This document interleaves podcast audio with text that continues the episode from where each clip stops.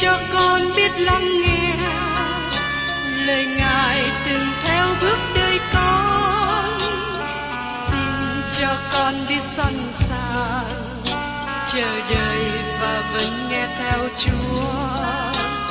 Xin cho con biết sẵn sàng thực hành lời chúa đã truyền ban Hân hoan chào mừng quý vị đón nghe chương trình Tìm hiểu Thánh Kinh. Đây là một chương trình học kinh thánh liên tục và hệ thống trong thời gian 5 năm. Chúng ta sẽ lần lượt khảo sát từ sáng thế ký cho đến khải huyền. Mục sư tiến sĩ McKee là người được Chúa dùng để sáng lập và thực hiện chương trình này. Ông tin rằng lời của Đức Chúa Trời có khả năng đáp ứng mọi nhu cầu cho tất cả mọi người trên thế giới, không phân biệt chủng tộc, văn hóa, trình độ tuổi tác hay phái tính. Ước mong quý vị theo dõi liên tục và giới thiệu cho thân nhân bạn hữu cùng đón nghe.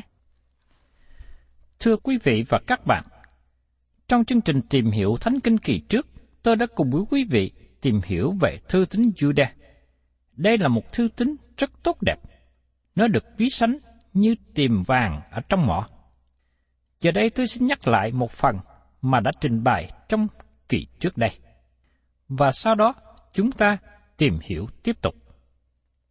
Sự bảo đảm cho những người tin nhận. Mời quý vị cùng xem ở trong Jude câu 1. Jude, tôi tớ của Đức Chúa Giêsu Christ là em gia cơ đạt cho những kẻ đã được kêu gọi, được Đức Chúa Trời là cha yêu thương và được Đức Chúa Giêsu Christ gìn giữ. Jude, như tôi đã đề cập trong phần giới thiệu, có một vài bản phiên âm là Judah. Trong tăng ước có ba người mang tên là Jude, nhưng chúng ta có những bằng chứng tốt để xác định tác giả của thư này là em cùng mẹ với Chúa Giêsu. Juda xin nhận chính ông là tôi tớ của Đức Chúa Giêsu Christ. Từ ngữ tôi tớ có nghĩa là người nô lệ bị cầm giữ, bị ràng buộc. Juda không có công bố rằng ông có mối quan hệ về quyết thống với Chúa Giêsu. Điều này có thể dằn xuống một quan niệm nổi lên trong hội thánh đầu tiên lúc bấy giờ. Trong thời gian sau các sứ đồ, gia đình của Chúa Giêsu được sự tôn kính hơn những người khác, bởi lẽ người ta cho rằng họ là những người siêu phàm.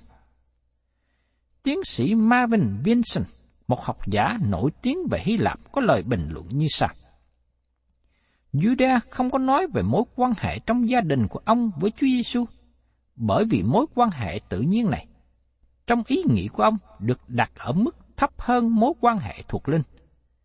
Với thái độ này, thích ứng với hoàn cảnh của thế hệ sau này, khi người ta chú tâm về mối quan hệ trên đất của Chúa Giêsu. Judas xác nhận ông là em của Gia Cơ. Như chúng ta đã nói trong phần giới thiệu, đó là phương cách mà Judas xác nhận về chính ông. Cả Gia Cơ và Judas là em cùng mẹ với Chúa Giêsu. Gia Cơ là tác giả của thư Gia Cơ.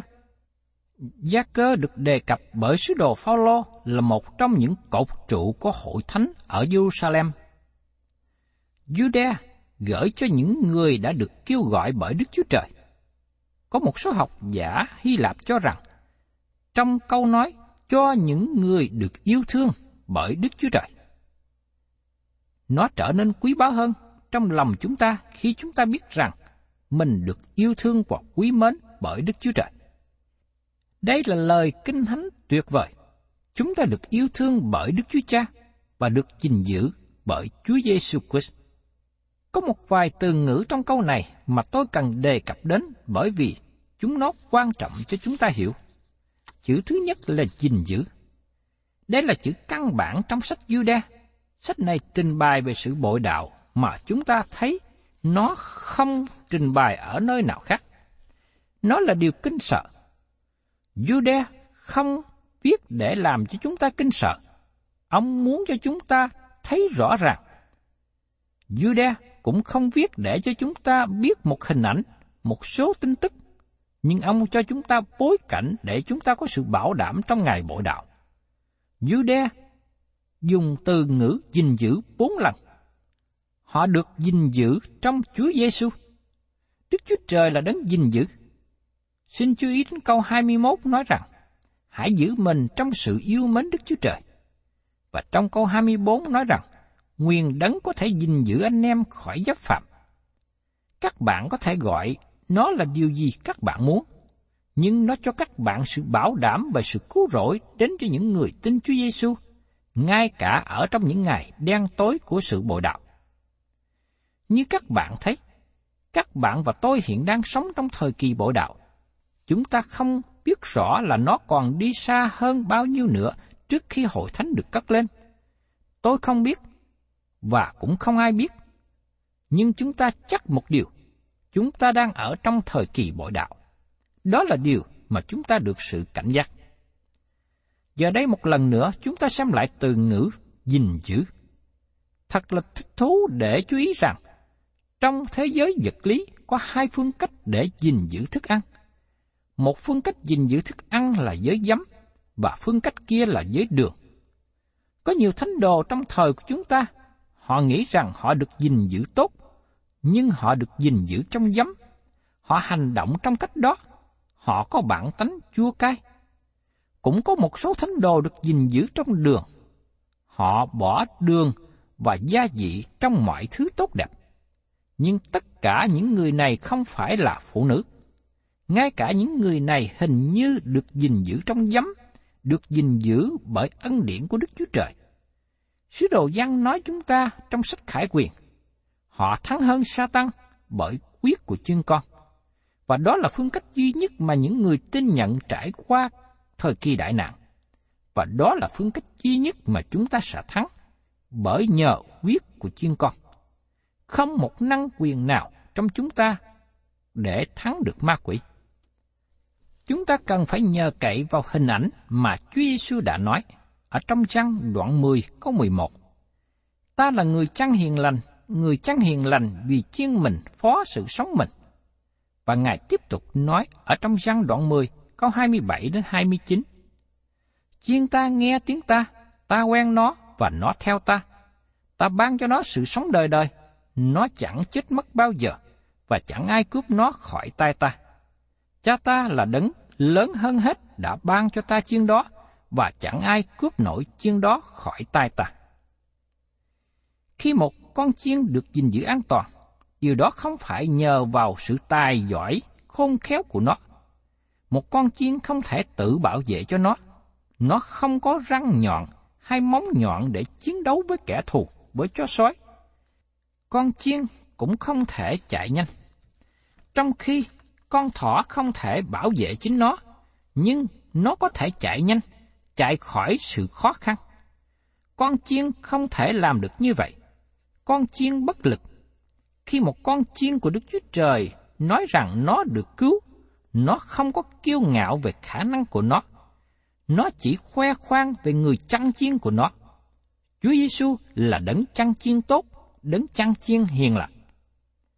Các bạn thân mến, nếu các bạn nói rằng các bạn không có chắc chắn về sự cứu rỗi của các bạn, các bạn đang thật sự phản ảnh trên đấng chăn chiên của các bạn, bởi vì Ngài nói, Ngài có thể gìn giữ các bạn. Ngài nói rằng, không một ai có thể cướp lấy các bạn khỏi tay của Ngài. Nó không phải là vấn đề các bạn nắm lấy Ngài, nhưng nó là vấn đề Ngài nắm lấy các bạn Ngài nói rằng Ngài có năng quyền gìn giữ các bạn. Và vấn đề còn lại là các bạn, là chúng ta có tin cậy nơi Ngài hay không? Các bạn thấy rằng sự cứu rỗi nương cậy trên lời của Đức Chúa Trời, và vấn đề còn lại là các bạn có tin Ngài hay không? Sự bảo đảm về sự cứu rỗi nương cậy trên điều đó, bởi vì Ngài làm rất rõ ràng, các bạn có sự cứu rỗi chắc chắn. Tại đây trong thư Jude, chúng ta được trình bày về ngày đen tối của sự bội đạo, và Đức Chúa Trời vẫn còn nói rằng Ngài có quyền năng gìn giữ những người thuộc về Ngài. Chúng ta không những được gìn giữ trong Chúa Giêsu Christ, được an toàn trong Ngài, nhưng chúng ta cũng được kêu gọi. Từng ngữ kêu gọi như được sử dụng trong Kinh Thánh không phải chỉ là lời mời được ban ra, nhưng nó là lời mời được ban ra và được chấp nhận, được làm cho hiện thực bởi Đức Thánh Linh của Đức Chúa Trời. Tôi xin trích dẫn lời của sứ đồ Phaolô viết ở trong Corinto thứ nhất đoạn 1, câu 22 đến 24.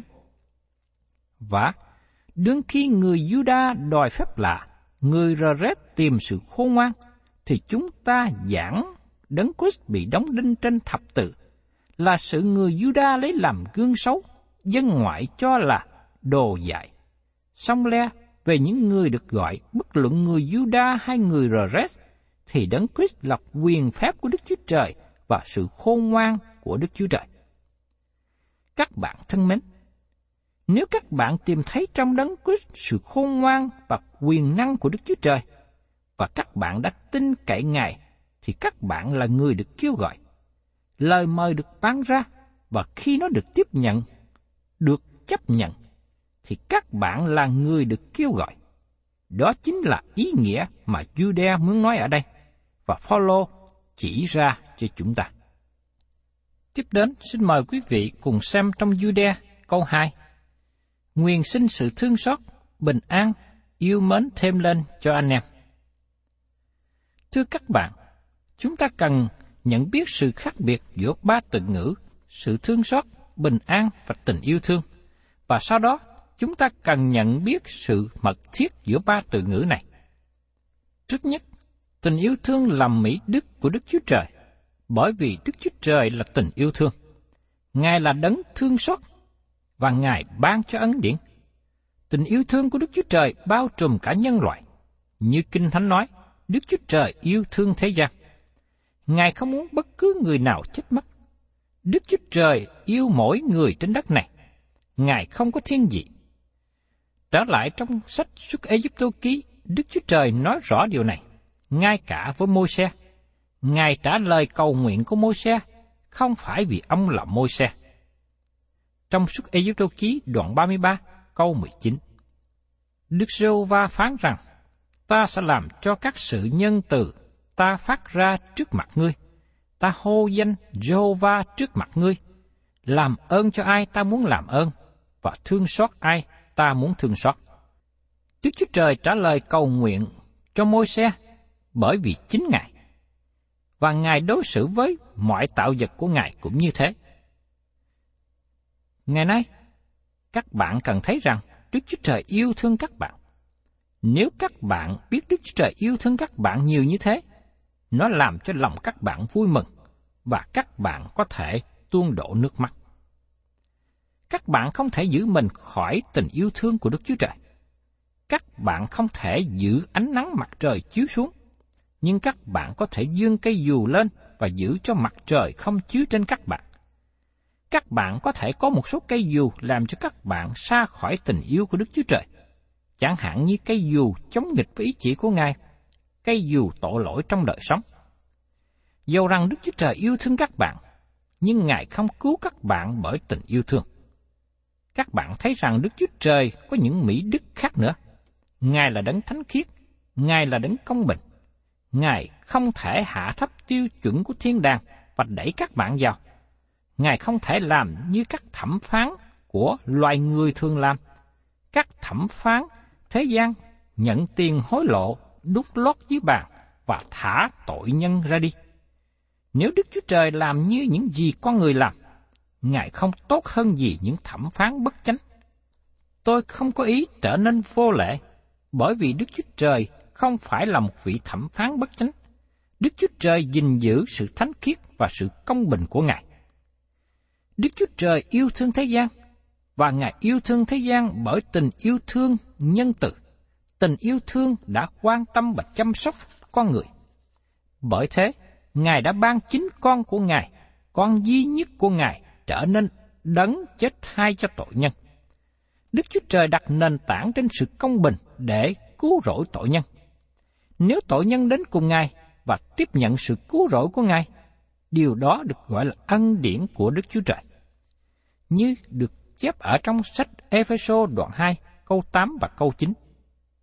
Và ấy là nhờ ân điển bởi đức tin mà anh em được cứu. Điều đó không phải đến từ anh em, bèn là sự ban cho của Đức Chúa Trời. Ấy chẳng phải bởi việc làm đâu, hầu cho không ai khoe mình. Tiến sĩ Trent, một học giả Hy Lạp, nói đến sự phân biệt giữa hai từ ngữ này. Ân điển liên hệ đến tội lỗi của con người, và đó là mỹ đức sáng chói của Đức Chúa Trời, để tội lỗi được gọi ra và trình bày. Sự ban cho vô điều kiện của Ngài trong sự tha thứ, sự nhân từ có liên hệ đặc biệt đến tình trạng đau khổ mà nó là kết quả của những tội lỗi này. Giờ đây, các bạn có thể thấy ân điển của Đức Chúa Trời làm một số điều với tội lỗi con người, chứ không phải tình yêu của Đức Chúa Trời. Đức Chúa Trời đã ban Chúa Cứu Thế là đấng đã trả án phạt tội lỗi. Trên nền tảng đó, Đức Chúa Trời cứu rỗi tội nhân. Đó là ân điển của Đức Chúa Trời. Do vậy, tội lỗi đem đến thảm trạng cho gia đình nhân loại. Chúng ta thường nghe câu hỏi, tại sao Đức Chúa Trời cho phép bệnh ung thư? Bệnh tật và sự chết đến với gia đình nhân loại như là hậu quả của tội lỗi. Đức Chúa Trời thấy tình trạng đau khổ mà tội lỗi gây nên và sự nhân từ của Đức Chúa Trời đến với con người. Đức Chúa Trời là đấng giàu nhân từ. Nếu các bạn đến cùng Ngài như là tội nhân và tiếp nhận sự cứu rỗi của Ngài, Ngài sẽ cứu rỗi các bạn bởi ân điển, và Ngài sẽ giúp đỡ các bạn, an ủi lòng các bạn. Các bạn có thể tin cậy vào Ngài trong thời giờ cần thiết. Người viết lời này hai lần giải phẫu bệnh ung thư, và bác sĩ nói rằng bệnh ung thư vẫn còn trong cơ thể và có thể phát triển ra bất cứ lúc nào. Thú thật với các bạn, tôi cũng có một câu hỏi lớn, tại sao? Tôi đang hỏi Chúa tại sao? Nơi ẩn náu duy nhất của tôi là Cha Thiên Thượng. Tôi biết Ngài có câu trả lời, dầu rằng Ngài không nói với tôi nó là gì. Điều mà tôi cầu xin Ngài là sự nhân từ. Ngài đã cứu chuộc tôi bởi sự nhân từ của Ngài. Nhưng giờ đây, tôi vẫn muốn sự nhân từ của Ngài. Sự nhân từ là tình yêu thương của Ngài mà nó đến với chúng ta trong tình trạng đau khổ trên đất này. Tội nhân cần ân điển của Đức Chúa Trời và chắc chắn rằng tội nhân cần nhiều ân điển. Tôi đã dùng nhiều ân điển trong những năm qua. Đức Chúa Trời phải tha thứ tội lỗi trước khi Ngài chữa lành tội lỗi. Con người cần phải nhận được xưng công bình trước khi có thể được nên thánh.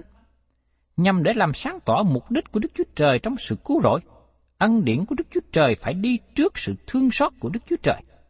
ăn điển phải đi trước và cất đi tội lỗi và tạo con đường cho sự nhân từ của Đức Chúa Trời.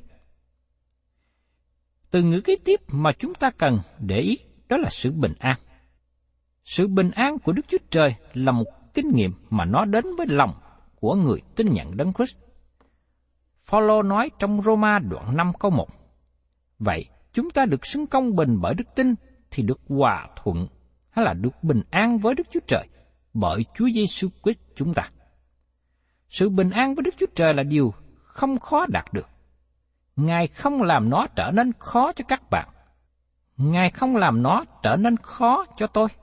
Ngài muốn chúng ta biết rằng, Ngài không còn bất cứ điều gì chống nghịch với chúng ta nữa. Giờ đây, chúng ta biết rằng chúng ta là những tội nhân và đã tin cậy đấng Christ là Chúa cứu thế của chúng ta.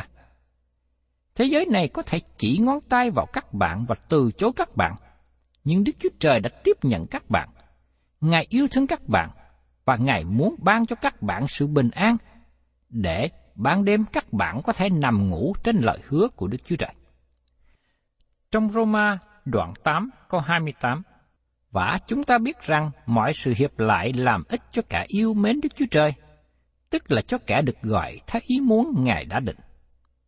Có một vị mục sư dùng câu kinh thánh này kê trên gối nằm cho một tấm lòng mệt mỏi. Kế tiếp, chúng ta tìm hiểu ở trong Judea câu 3. Nói đến việc thay đổi đề tài đến sự bội đạo. Hỡi kẻ rất yêu dấu, vì tôi đã ăn cần viết cho anh em về sự cứu rỗi chung của chúng ta. Tôi cũng tưởng phải làm điều đó để khuyên anh em vì đạo mà tranh chiến, là đạo đã truyền cho các thánh một lần đủ rồi. Khi Juda dùng từ ngữ anh em yêu dấu, nó thật sự có nghĩa là những người mà Đức Chúa Trời yêu thương. Họ là những con cái yêu dấu của Đức Chúa Trời. Sự cứu rỗi chung có nghĩa là một điều mà mọi người hiểu, kể cả những người có học và thiếu học. Tất cả mọi người trong lãnh thổ dưới sự cai trị của La Mã trong thời của các sứ đồ. Khi Judah nói rằng ông đã dự định viết về sự cứu rỗi chung, ông có ý đề cập đến một điều mà dân chúng trong lãnh thổ dưới sự cai trị của La Mã có thể hiểu được.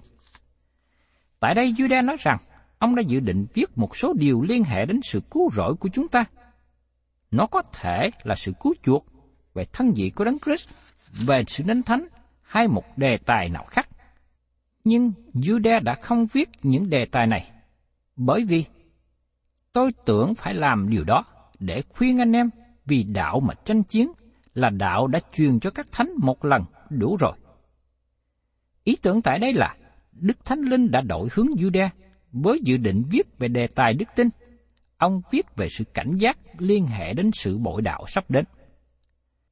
Sự bội đạo là rời bỏ đức tin, rời bỏ giáo lý của các sứ đồ.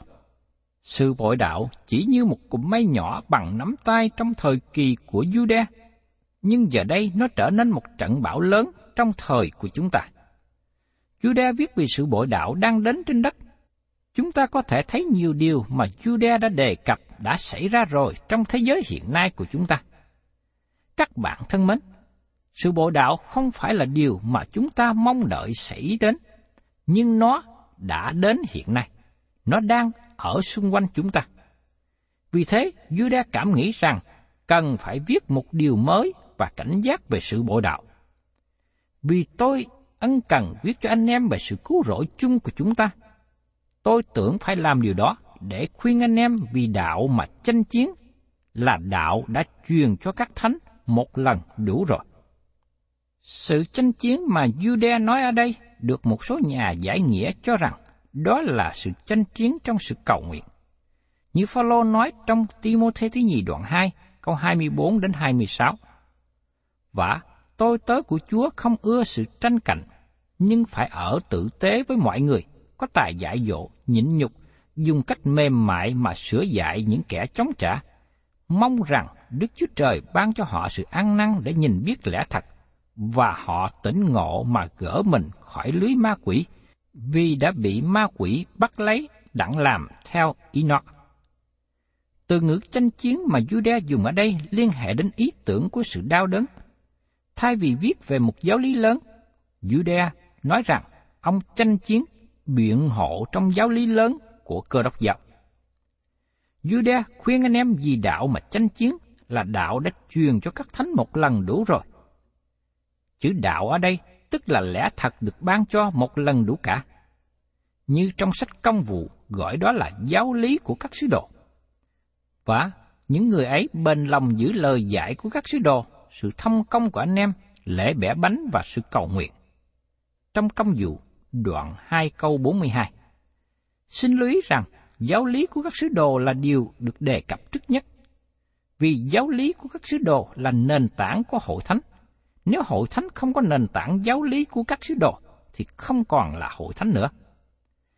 Trong Ephesos đoạn 4 câu 15 nói rằng, Nhưng muốn cho chúng ta lấy lòng yêu thương nói ra lẽ thật, để trong mọi việc chúng ta đều được thêm lên trong đấng làm đầu, tức là đấng Christ. Các bạn thân mến, nếu các bạn nói ra lẽ thật, nó nên được nói bởi tình yêu thương. Nếu các bạn không nói ra bởi tình yêu thương, có một câu hỏi. Không biết các bạn có nói ra lẽ thật của tình yêu thương hay không? Chúng ta sẵn sàng trả lời mọi kẻ hỏi về niềm tin của chúng ta, nhưng phải hiền hòa và kính sợ.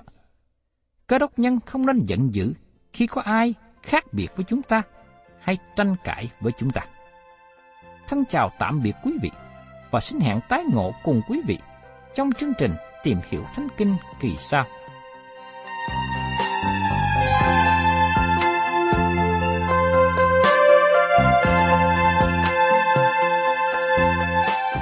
Cảm ơn quý vị đã đón nghe chương trình Tìm hiểu Thánh Kinh. Nếu quý vị muốn có loạt bài này, xin liên lạc với chúng tôi theo địa chỉ sẽ được đọc vào cuối chương trình. Kính chào quý thính giả.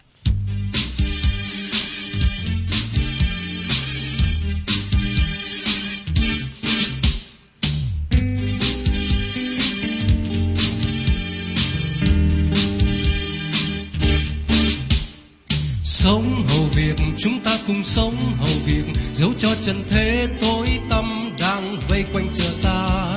Sống hầu việc, chúng ta cùng sống hầu việc. Dẫu cho trần gian không ngừng gây khó khăn hiểm nguy. Sống hầu việc, chúng ta cùng sống hầu việc. Dẫu đẹp tình yêu thương hiền cho thế nhân lâm than. Sống hầu việc, chúng ta cùng sống hầu việc. Đã kiếp đến ngày trần gian tân chung sống, hầu việc chúng ta cùng sống, hầu việc sáng giao tin lành, truyền sự sống đến cho cõi đời.